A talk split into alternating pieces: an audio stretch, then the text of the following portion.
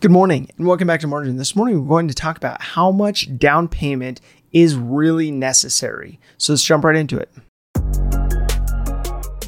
Welcome to the Millennial Margin Podcast. I created this personal finance resource out of necessity as I've watched countless people schedule away, mortgage up, and max out their lives. Margin is simply the antithesis, providing leeway in an increasingly marginless culture. If you want to build margin into your personal finances on a daily basis, this is the podcast for you. So, once you have been pre qualified for your new home, found said home, and negotiated said home, you will then be marching toward closing. Now, closing is when the actual transaction takes place. The warranty deed is signed over and you officially become the new owner of that property. So at this point, you and the seller will then act upon everything that has been agreed upon through the negotiation process. So if you negotiated a warranty, a new roof, or their pet ferret, you will then complete the purchase and make the, the proper exchanges accordingly at that point. So, part of that exchange will be your down payment to the lender. Now, we looked at a high level view of mortgages, and each will have a minimum of 3% for a conventional loan, 3.5% for an FHA loan, or even 0% for a VA loan required at closing. But how do you know how much you should actually place as a down payment for that new home? So, the first question you need to ask yourself is whether your mortgage has required mortgage insurance. Most do. So you will want to see what is necessary to remove mortgage insurance and when. So oftentimes you have to put down 20% in order to have the mortgage insurance waived, or depending on the loan, it can be removed once you hit a certain loan to value that you can provide via appraisal. The second question you will want to ask yourself is what payment you want to be at uh, for your budget or your plan to spend. Now, this will help you determine what amount or portion of savings you will then want to apply to that down payment.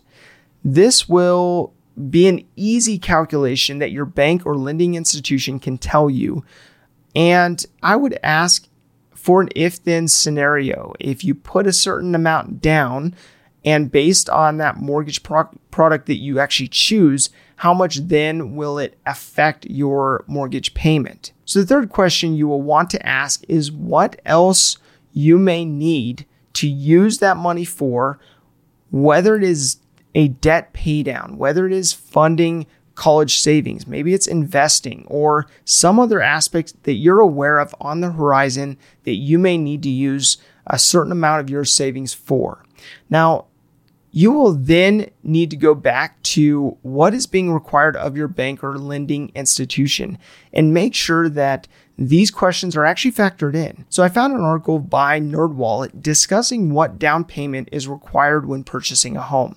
Some of this we have covered, but it's always helpful to solidify the approach and and to really process through uh, the aspects of the home buying process uh, multiple times so that you're catching everything. So, a down payment is the cash you pay up front uh, to make a large purchase, such as a car or home, and is expressed as a percentage of the price. Putting at least 20% down on a home will increase your chances of getting approved for a mortgage at a decent rate and will allow you to avoid mortgage insurance. But you can put down less than 20%. The minimum down payment required for a house varies depending on the type of mortgage you actually get. So, down payment requirements can also vary by lender and the borrower's credit history. The minimum down payment for an FHA loan is just 3.5% with a credit score of 580 or higher, for example.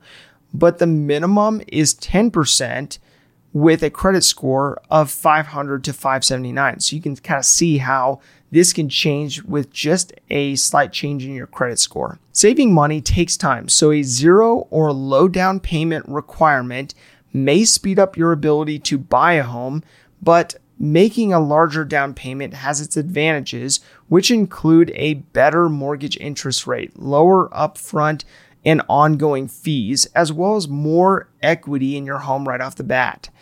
Uh, and beyond this, it also attributes to a lower monthly mortgage payment. To help you determine the right down payment amount, use a mortgage payment calculator to see how the down payment amount affects the monthly mortgage amount.